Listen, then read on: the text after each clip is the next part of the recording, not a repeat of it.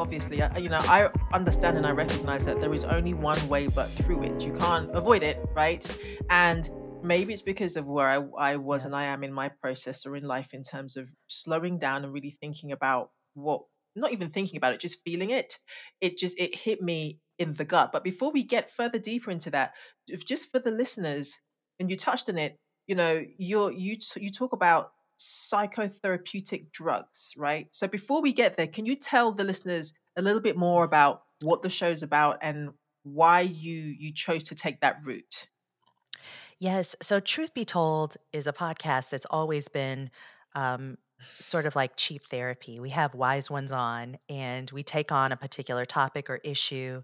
Um, oftentimes in our early uh, seasons, we would take questions from the listeners and then have a wise one who has experience through life. You know, they're not an expert like a therapist or someone like that, and they give advice. And there's always been that underpinning of it being nourishing and therapeutic.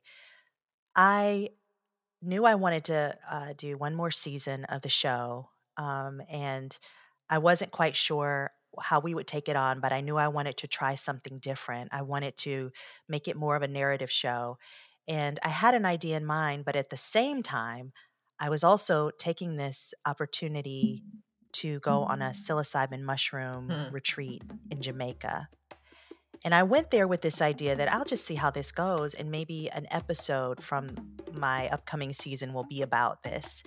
Well, I had that experience, and it, I immediately said, mm. this has to be the entire season. I can't really fit what I experienced into one episode. And it also wouldn't be fair to the listener to have a deeper understanding of this psychedelic renaissance that we're in.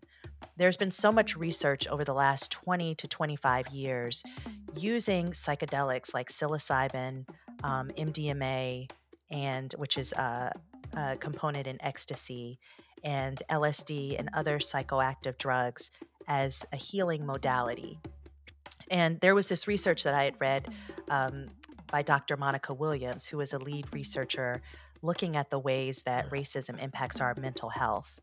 She had done this uh, study where she looked at using M D M A to help treat racial trauma, and paired with therapy, those who had participated in this study actually had great outcomes where they felt um, they could work through their issues, their problems, their P T S D, their trauma about overt racism, as well as covert, the day-to-day traumas of living as a Black person in America.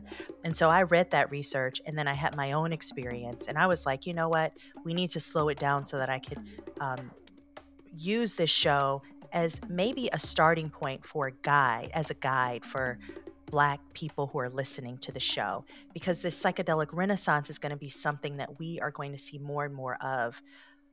Folks who are in this space in the next five to ten years, they want to have um, psychedelic treatment centers in cities all throughout America. So it's going to be something you'll see, just like you see a pot shop dispensary. You're also going to see these psychedelic stores and centers. And so I wanted to have the beginning of a roadmap for folks so they could say, oh yeah, I've heard of this before. I know about this.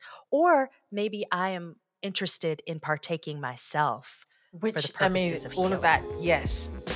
But it, in some ways, it's also such a huge task because of Black America's relationship to drugs, Black people's relationship.